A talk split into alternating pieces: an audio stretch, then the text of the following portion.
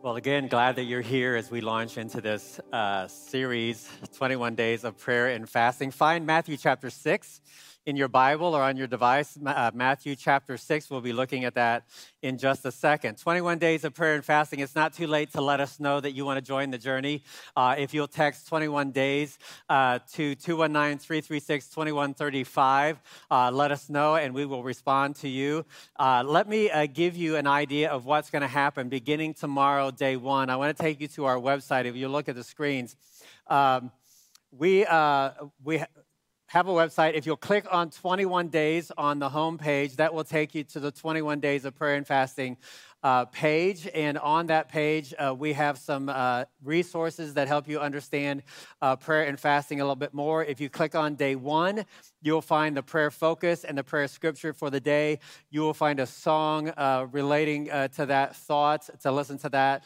And then we will have a devotional thought from someone from your Grace Fellowship family, as well as a few process questions for you to think through what you've just heard, and experienced. And so we uh, encourage you uh, to take part of that. We'll put the link of that uh, on a Facebook page if you're on uh, Facebook. But uh, don't leave this morning without one of these cards. Uh, this gives you the calendar for the 21 days, what we're praying for, and the scripture that we're focusing on. And then if you have a journal, want to get a journal, or go to Connection Point, we have these journals. we encourage you to write down your thoughts uh, your prayers, uh, any insights that uh, God might be giving you uh, during this process. And let's join together in this whole journey of prayer and fasting. Again, text 21 days uh, to 219 uh, 336 2135 and let us know that you're a part of this journey together. Okay, Jesus is going to teach us how to pray. In the Gospels, we read in Luke where the disciples, they noticed the prayer life of Jesus. They were Jewish boys, they knew how to pray, but there was something about the prayers of Jesus, the prayer life of Jesus, uh, that they knew was uh, drastically mi- missing in their own uh, spiritual uh, discipline of prayer. And so they came to Jesus and said, Jesus, you've got to teach us how to pray. And here's one of the teachings that we find in the Sermon on the Mount, chapter 6. I'm going to start with verse 5. Jesus is saying, And when you pray, you shall not be like the hypocrites, for they love to pray standing in the synagogues and on the corners of the streets, that they may be seen by men. Assuredly, I say to you, they have their reward. But you, when you pray, go into your room, and when you have shut your door, pray to your Father who is in the secret place, and your Father who sees in secret will reward you openly. And when you pray, do not use vain repetitions as the heathen do, for they think that they will be heard for their many words. Therefore, do not be like them, for your Father knows the things you have need of before you ask Him. And then he says in verse 9, In this manner or in this way, therefore, pray. And at this point, I want all of us to stand. Many of you have already memorized this prayer. Hopefully, by the end of this series, you will have memorized uh, this prayer, but this is the model prayer that Jesus gives us, and we want to read this uh, prayer together. Here we go. Our Father in heaven, hallowed be your name. Your kingdom come, your will be done on earth as it is in heaven. Give us this day our daily bread, and forgive us our debts as we forgive our debtors. And do not lead us into temptation, but deliver us from the evil one. For yours is the kingdom and the power and the glory forever. Amen. Thank you. You may be seated.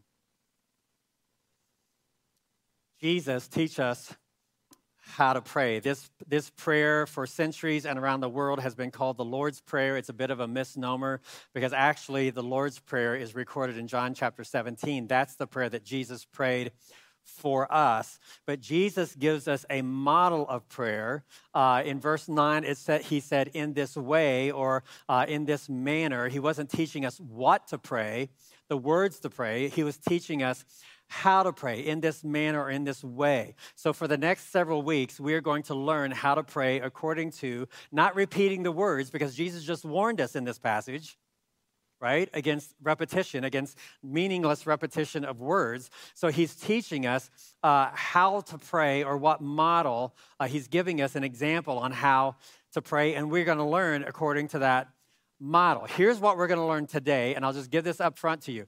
Who, who are you talking to, and who's doing the talking? Those are the two questions we're answering today. Who are you talking to, and who's doing the talking. The first thing we need to learn about prayer is understanding who we're talking to. Who are you talking to? Have you ever been in a conversation uh, with someone whose name you did not know? Or worse, you've been in a conversation with a name you should have known, but you've now forgotten that name. And that's when you pray, Our Father in heaven, please give me that person's name because this is going to get really awkward in a moment if I don't remember this person's name. A name is a big deal. The first thing you learn about prayer uh, is who you're praying to. Our Father in heaven, hallowed be your name. Let's talk about this. Our Father. Everybody has a Father. Everybody say, Our Father. Our Father. Uh, some of you have a problem with Father. And the first thing that I want to say is, is this is our this is our Father, not my Father or your Father. Jesus is your Father. Yes, uh, uh, God is your Father, and but Jesus said, you know, uh, you have a personal Father. You go to your closet and you close your door and you pray to your Father. Yes, that's personal. But Jesus began this prayer with, with our Father. He uses eight plural pronouns in this prayer Our Father, give us, forgive us, deliver us. We have a father. You have a personal father. But you can't miss this point. I think Jesus is making this point. You have siblings. You have siblings. How many of you biologically are, are an only child? Anybody? Any only children? Okay. Uh, there are pros to that. There are definitely advantages to being an only child. Um, but the Bible makes clear, friends, this is clear. When you become a Jesus follower, it's not, it's not just you and Jesus. You get all of the other followers thrown in. That's why we're doing this 21 day journey together. The Bible talks about the family of God, the body of Christ. Jesus said, wherever two or three of you siblings are gathering together, the Father shows up usually because a, break, a, a, fight breaks out or an argument starts up, you know, we, because we don't always get along. That's why we pray for one another. That's why we pray with one another. That's why we go together and say, Our Father in heaven, hallowed be your name. Father, some of you have a problem with the term Father because this is our tendency for all of us to look at our Heavenly Father through the lens of our earthly Father. If your earthly father was good, you tend to see your heavenly father as good. But if your earthly father was not all the father that he should have been, he abandoned you or mistreated you or abused you or neglected you, deprived you, didn't give you what an earthly father should have given you. Well, friends, everybody has a biological father, but not everybody has a father. Father. And so the first thing we need to establish is that the one that we pray to, the one that we look to, depend on for all good things, Friends, the, the Father, the Heavenly Father, you have a Father in heaven that far exceeds any imagination of a father, anything that you could ask of an earthly father. He is far more. Why is this important? You might want to write this down. The level of relationship determines the level of exchange. The level of relationship determines the level of exchange. What do I mean by that? Children approach their fathers differently than they approach other adults. Children ask of their father things that they would not ask of other adults. Children, I'm talking about children, young children, walk into the presence of their fathers with shameless audacity. You know, I'm talking I'm children who, who have no concept of decorum or restraint or respect for what's going on in the room. They just walk into the room in the presence of the real father who loves them with shameless audacity. Uh, Think, what, what must it be like to be a child of a famous person, a child of the president of the United States or a grandchild of the president? If he's a real dad, it doesn't really make a difference, right? What title he holds or what position in this world he might possess. When children, when my children were children, they didn't care what I was doing, where I was at, or who I was talking to. They would interrupt official meetings, they would interrupt counseling sessions, they would interrupt church services. They didn't care. They didn't care who I was or what I was doing. They don't, they don't care what my title is to anybody. When they need their daddy, they need their daddy. And so they, they just enter into that presence with what I call shameless audacity. Our Father in heaven, hallowed be your name. You have a Father strong enough to protect you, tender enough to heal you, wise enough to teach you, patient enough to bear with you, close enough to hear you, and compassionate enough to always respond to you. Our Father in heaven, hallowed be your name. On the count of three, everyone say, Our Father in heaven. One, two, three. Our Father in heaven. Let's talk about heaven. First of all, heaven is a place. It is a physical place. It is a place that Jesus said he has prepared for us. In my Father's house are many what? Mansions or rooms. There is a room in heaven prepared just for you. You have your own room, and it's a happy room. It's a perfect room. It's a peaceful room. Heaven is a place prepared for you. It is also a presence. It is also a presence. We think of heaven and hell, okay? Um, heaven is up here, it's a place and we think of hell being down there. Sometimes we think it's right here, but uh, it's down there. So we, we think of, of locality, we think of place, but heaven is also a presence. What makes heaven heaven is the presence of God. So heaven is the presence of God, hell is the absence of God. This is very important for us to understand, friends. You could die and go to heaven immediately. The moment you die on earth, you find yourself in the presence of God you find yourself in heaven. How many of you believe in heaven? Okay, how many of you want to go to heaven this moment? Yeah, the, the, the, the, hands always go down. I mean, there are some of you, but I, I guarantee, I assure you that the moment you get into heaven, you'll wonder why your hand wasn't up for that final question. Because heaven is the presence of God, it is a place particularly pre- prepared for his children. Next week, we're going to look at the phrase, Thy kingdom come. May you rule, may your kingdom in my life and on, and on this earth, may you rule on earth like you rule. And may the peace and the joy that we long for in heaven become a reality on earth and in this life. Our Father who is in heaven. This is who you're, you're praying to. You need to understand who you're talking to. That's the first point. Understand who you're praying. Our Father in heaven, hallowed or, or hallowed now, if you're a real King James person, you would say hallowed, like you say blessed, but you can say blessed or hallowed. His name, the, the word just seem, means holy. Holy is your name. Hallowed means holy. You're praying, may your name be holy, or cause your name to be holy. Cause your name to be honored and revered and respected and adored and glorified and exalted above all names. There is no name like yours. There is nobody like you. You need to know who you're talking to before you ask anything, before you ask Him to do anything or give you anything, before you say anything, before you complain to Him or pour out your heart to Him. Friends, all of those things are good and they're fine. After, after you've acknowledged who you're talking to. Why? Because level of a relationship determines level of exchange. You know, who you're talking to changes what you say, right? And how you say it. You're talking to your kids or your spouse, your neighbor, your friends. You say things to your kids that you would never say to your boss. You say things to your spouse that you would never say to your neighbor. When you know who you're talking to, it influences what you say and how you say it. Friends, our Father, His name is His identity. This is who He is. You are talking to the King of Heaven, whose name is holy, set apart, unique, and special. No one has a name like God's name. You, you are Father. His name is His, his character. His name is holy. His character is holy. Everything He does is holy. Here's the, here's the deal, friend. You cannot make His name holy. He is holy without you. His name is holy. He, he doesn't need you to make his name holy. So you're not praying that one day his name would be holy. He is who he is all by himself. You're praying to understand for you, for you to acknowledge.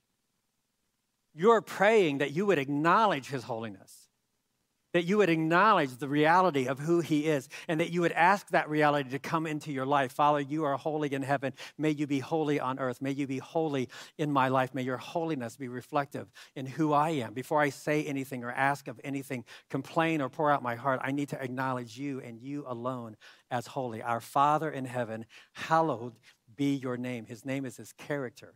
Secondly, His name is His promise. His promise. How many of you have friends? Don't look at them. But how many of you have friends who are one thing one moment and another thing another moment? They're grumpy one moment and happy the next moment. They're like a box of chocolates. You never know what you're going to get. Okay? God is not that.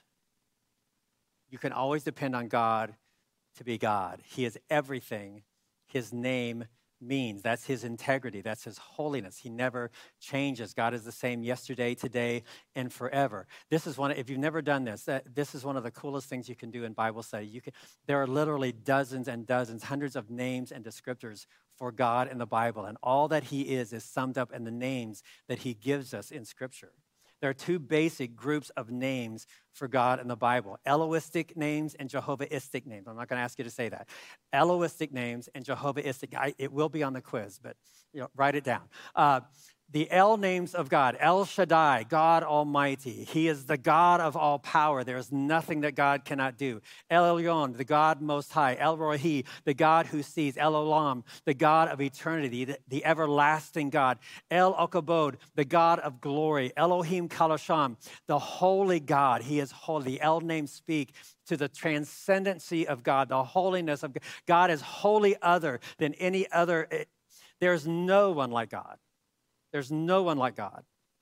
And then we have the Jehovahistic names that speak to his personal relationship to us. Jehovah Jireh, the Lord is my provider. Jehovah Shalom, the Lord is my peace. Jehovah Sabaoth, he is Lord over all, Lord of hosts. Jehovah Rapha, the Lord is my healer. There's dozens of those kinds of names in the Bible. His name is his promise. This is his promise to us. And he cannot not fulfill his promise to his children. Why? Because he's holy.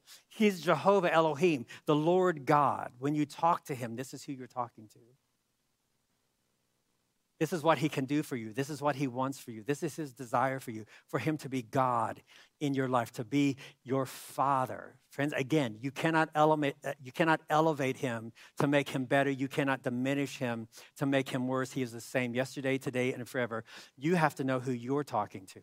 Our Father in heaven, holy is your name. When I come to God and I start talking to God, and I, when I began, uh, began sharing my heart with God, laying everything out before God, I first have to remind myself of who God is, who I'm talking to. Which means whenever I pray, I need to acknowledge that all the glory, all the honor, all the power, all the, all the respect, all the obedience, all the adherence, it, there's no one else deserving of that. Holy is your name, which means whatever I, whenever I pray and whatever I pray for, I trust in the good provision and purpose of God for my life. When something happens that's good in my life, I give all the praise to God that He deserves. And when something bad happens in my life, I'm going to give Him all the trust that I can muster because you, God, you are Jehovah Elohim. You are the Lord. You are the God of my life. You need to know who you're talking to the King of creation, the Lord of life, the omnipotent, omniscient, omnipresent one. There's nothing that he can't do. All power is in his hands. All righteousness and justice, all grace and mercy. He is the God of infinite perfection, wisdom, and might. He lacks nothing within himself, and he cannot deny his character. He is tender toward the brokenhearted, he is compassionate toward the needy. He is a father to the fatherless. You need to know who you're talking to. But here's the second thing you need to know you need to know who's talking. You need to know who's talking. And for that, we need to back up before Jesus gives us this model prayer. Because in this passage, it's like Jesus saying, Before I teach you how to pray, let me tell you how not to pray. Here's what not to do. And let's look at this again. When you pray, you shall not be like the hypocrites, for they love to pray standing in the synagogues and on the corners of the streets, that they may be seen by men. Assuredly, I say to you, they have their reward. Verse 7 And when you pray, but when you pray, do not use vain repetitions as the heathen do, for they think that they will be heard for their many words. Why does he say this? Because the level of relationship determines the level of exchange. Friends, there's two different ways, two different approaches uh, to God, depending on who he is to you.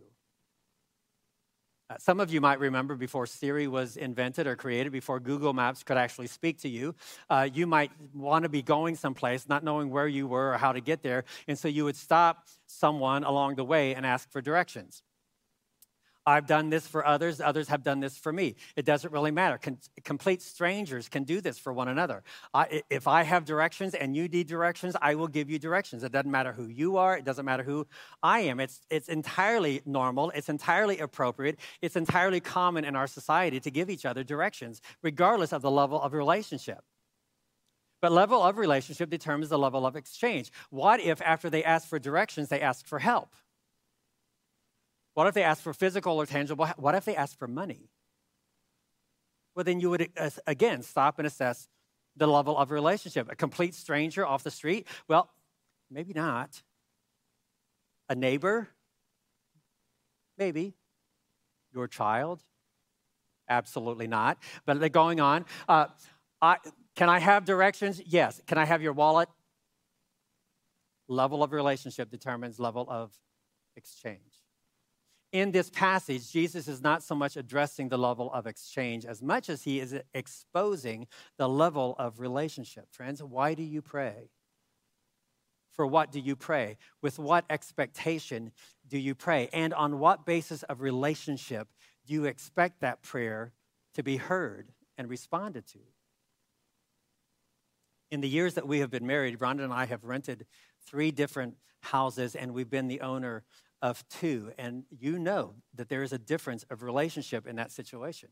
Here's my question for you Is God your landlord or your father? Do you live in the house as a renter or as a child? Because the level of relationship determines the level of exchange. Now, as a renter, and all of many of you have been there, you, you sign a contract, you make an agreement, you pay the rent, they take care of the house. It's a business agreement, a business relationship. A business relationship is a conditional relationship. It's all about what you have that I want and how can I get from you what I want. A business relationship is a performance relationship. You do for me and I will respond. I do for you and you will respond. You do, I receive. I do, you receive. A business relationship is a temporary relationship. It continues as long as it's mutually beneficial between the two of us. Jesus, in these prior verses, is describing the business approach to prayer. If I say this, if I do this, if I make this happen, if I obey these things, if I do these things, if I make sure that I'm, you know, God will respond with what I want. If I jump through these hoops, God is obligated to come through for me. If I pray a certain way or I pray a certain prayer, if I use certain words and use it uh, so many times, etc., the list is endless. But if I if I can do all of that stuff, then God will owe me. God will owe me. You have to ask yourself, do you, do you live in the house as a boarder or as a child? And how do you know? How, do you, how, how can you discern the level of relationship that you have with God? Here's, here's one way. What do you do when you don't get what you get?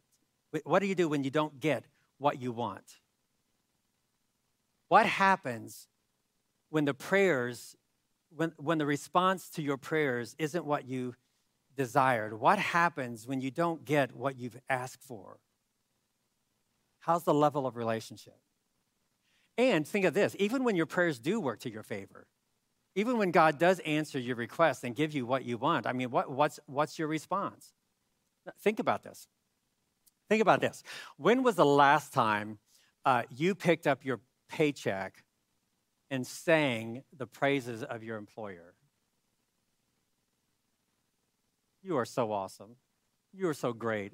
You are so, I am unworthy of what you've just given me. Holy and righteous is, you probably didn't do any of that stuff, right? Because it's a business relationship. You just did what you did, and they did what they did. That's the purpose of your relationship. It doesn't inspire praise and gratitude and thanks. I mean, you might be thankful for a job, but you you did something and you earned what you got. When you're in a friends, when you're in a business relationship with God, there's there's very little source of wonder there's very little spirit of praise. There's very few times when you are overwhelmed with gratitude because when you're in a business relationship with God, you don't really feel all that unworthy when you jump through the hoops you've created. Look at your prayer life. Is it a laundry list of expectations? Have you just given God a bunch of stuff that He needs to do for you because you've done for Him? Look at the level of your relationship. Is it based on performance? And does all of that end when the benefits stop? What do you say when God says no? What do you say when God says yes? And Jesus says in that passage, no, this is, this is not prayer. This is not the way you pray. When you pray, you need, you need to know who you're talking to. You are talking to a father, Our Father in heaven. Remember the prodigal son? This rebellious kid with a boatload of disappointments based on his expectations of his father. So he takes off on his own. He comes to his senses, but he doesn't really fully come to understanding of who his father actually is. Because if you remember the story, he goes back to the house and he says, I'm willing to pay the rent. I just need a place to live. Remember that? Hire me as your servant. Will you, in other words, will you be my landlord? And the man who owns the house and everything in it says, No, no, I don't, I don't want you to be a renter. I don't want you to be a boarder. I want a child. I want you to be my son, my daughter. See how very much our Father loves us, for he calls us his children, and that is what we are, friends. Friends, if you don't see God as your Father, your prayers won't be right. You won't pray well. Honestly, you, you won't pray long. If, if you pray at all, you will stop praying. You've got to know who you're talking to, and you've got to know who's talking. Without our Father, the rest of the prayer is useless. Are you, are you his child? John chapter 1, verse 12 says, but to all who did receive him, he's referring to Jesus, to all who received Jesus, who believed in his name, he gave the right to become children of God. When you pray, Our Father, you need to make sure it's actually your Father that you're praying to. You, you've heard the stories, you've seen it in the movies, you, maybe you've been a part of this kind of a story. Some kid shows up 20 years later in a guy's life and says, You're my dad. And the guy says, No, you're not. And the kid says, Yes, I am. And the guy says, Prove it. And so what do they do? They go to a clinic and they take what? A blood test. Because it's the blood that proves paternity. It's the blood test that proves who your father is. But friends, you need to understand this. Just because God is your creator doesn't mean that God is your father. This is so important for us to understand, friends. This is the gospel. Jesus gave us his blood so that God could become our Father. If you are in Christ, if you are under the blood of Jesus, the blood test proves paternity, but you've got to make sure that you're under that blood. Romans chapter 8 says, You have not received the spirit of slavery to fall back into fear, but you have received the spirit of adoption as sons, by whom we cry, What? Abba, what? Father. Father. So when you come to him and you ask Jesus to be your Savior, when you place yourself under the Lordship of Christ, as a child of the Father, which allows you to say, along with Jesus, Our Father, a Father who loves you, cares for you, listens to you, hears your prayers, and responds to your prayers. Level of relationship determines level of exchange. Now you have the confidence and the boldness and the shameless audacity to approach the throne of grace and talk to your Father, your Father in heaven. Holy is your name. Holy is your name. That's prayer, my friends. Our Father, holy Israel, that's who you're talking to, and that's who's talking, a child of the Father. Is he your landlord or is he your daddy? We're going to pray. I'm going to give you an opportunity to pray. I'm going to encourage all of us to pray. If you're a follower of Jesus, if God is your Father, I want you to take these next moments and just thank Him for being your Father and talk to him. When he gives you what you want, give him all the praise he deserves. And when he doesn't give you what you want, give him all the trust that you can muster because he is your father who loves you and knows what is best for you. Let him know how grateful you are that he's your father. And I challenge you to use these next 21 days to ask your father to reveal himself as father in ways that you've never experienced before. But if you are not a follower of Jesus yet, you can settle that issue right where you are, with the words in your heart and in your mind, in your own particular way, just tell him that you're done living your life. You're done being the prodigal child. And you want to come home, not as a renter or a boarder, but as a child. You're done treating God as a landlord. And you just ask him to forgive your sin and to take leadership of your life and to adopt you as his child. Let's pray together, and then I'll close.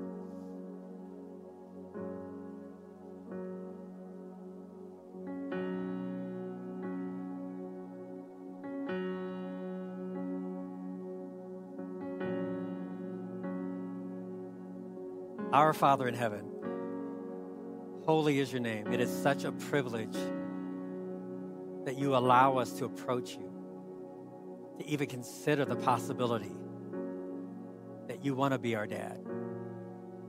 And may that awareness, may that understanding so humble us that we would surrender all that we have and all that we are to your good care for us. We surrender our lives to you. We, we surrender the authority and the leadership of our lives to you. We submit ourselves to you as, as a father who loves us, who hears us, who responds to us. And we thank you, Father, that you made that possible through the blood of your Son, Jesus Christ, in whose name we pray.